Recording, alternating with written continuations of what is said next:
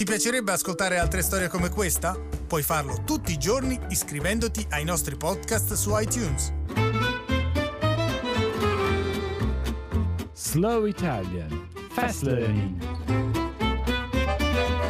L'Australia divenne ufficialmente Commonwealth of Australia il 1 gennaio 1901, quando il Parlamento britannico approvò la legislazione che permetteva alle sei colonie australiane di governarsi da sé come nazione indipendente. Ma non fu che il 26 gennaio 1949, quasi cinque decenni più tardi e dopo due guerre mondiali e la Grande Depressione, che le persone che vivono in Australia poterono essere ufficialmente riconosciute cittadine australiane. Sette uomini originari di Cecoslovacchia, Spagna, Danimarca, Grecia, Francia, Jugoslavia e Norvegia furono le prime persone a ottenere la cittadinanza. In una cerimonia il 3 febbraio 1949, davanti all'allora primo ministro Ben Chifley, gli uomini rinunciarono alla loro cittadinanza e prestarono giuramento come nuovi australiani. Gil Marstrand, originario della Norvegia, era uno di quegli uomini, come documentato da un servizio televisivo del 1949. I, Gil Marstrand, Swear by Almighty God swear by Almighty God that I will be faithful that I will be faithful and bear true allegiance and bear true allegiance to His Majesty King George VI, to His Majesty King George VI, and that I will faithfully observe and that I will faithfully observe the laws of Australia laws of Australia and fulfil my duties and fulfill my duties as an Australian citizen. as an Australian citizen. Il Parlamento federale approvò l'Australian Citizenship Act il 21 dicembre 1948.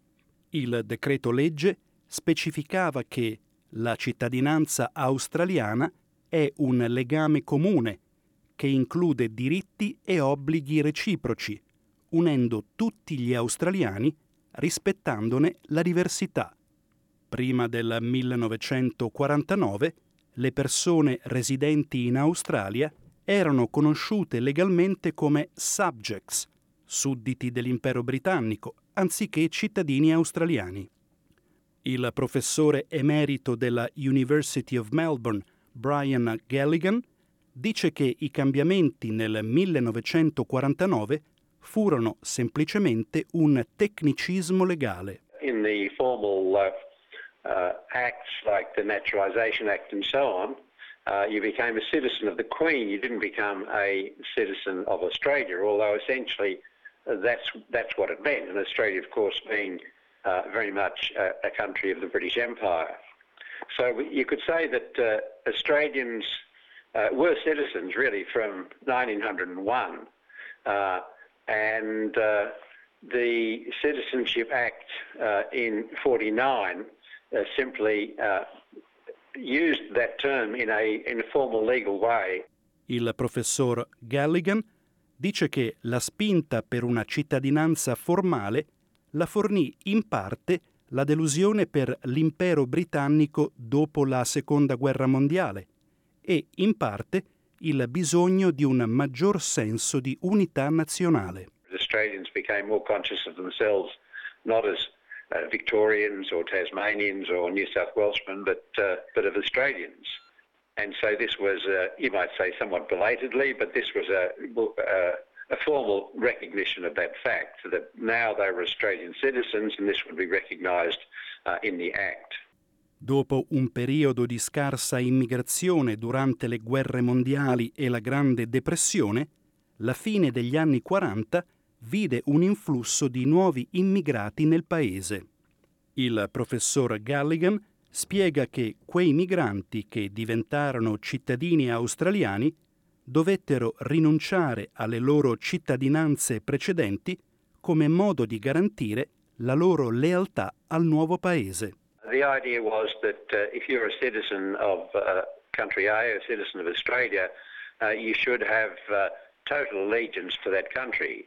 And uh, uh, if you were a citizen as well of another country, then you would have a divided allegiance. So when it came, and I suppose this was fresh in people's minds, when it came to war uh, and serving your country, if you were also a citizen of the uh, another country that was on the other side, then there would be problems, and you would have dual, uh, you know, allegiance to those countries, and uh, you know, you would have sections of the population that couldn't be trusted, and so on.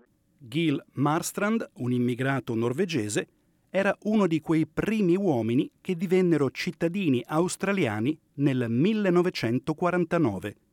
Immigrò nel 1948 dopo essere sopravvissuto al campo di prigionia Changi a Singapore.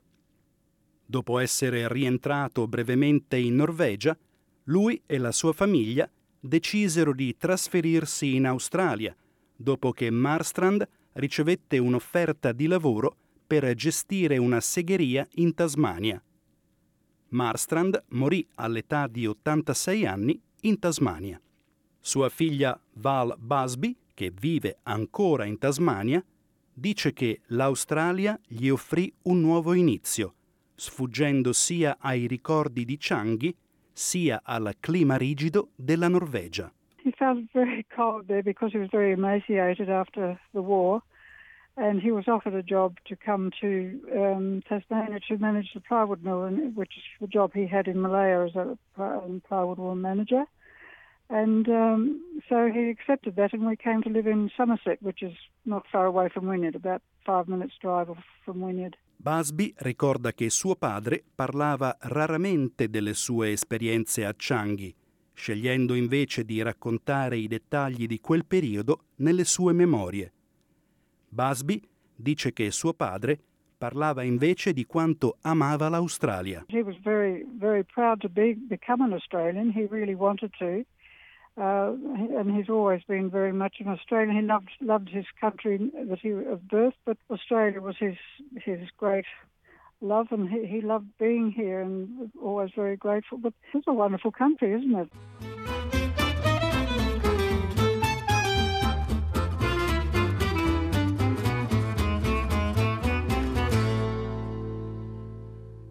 Dici la tua. Lascia un commento a questo podcast su iTunes e partecipa alla conversazione.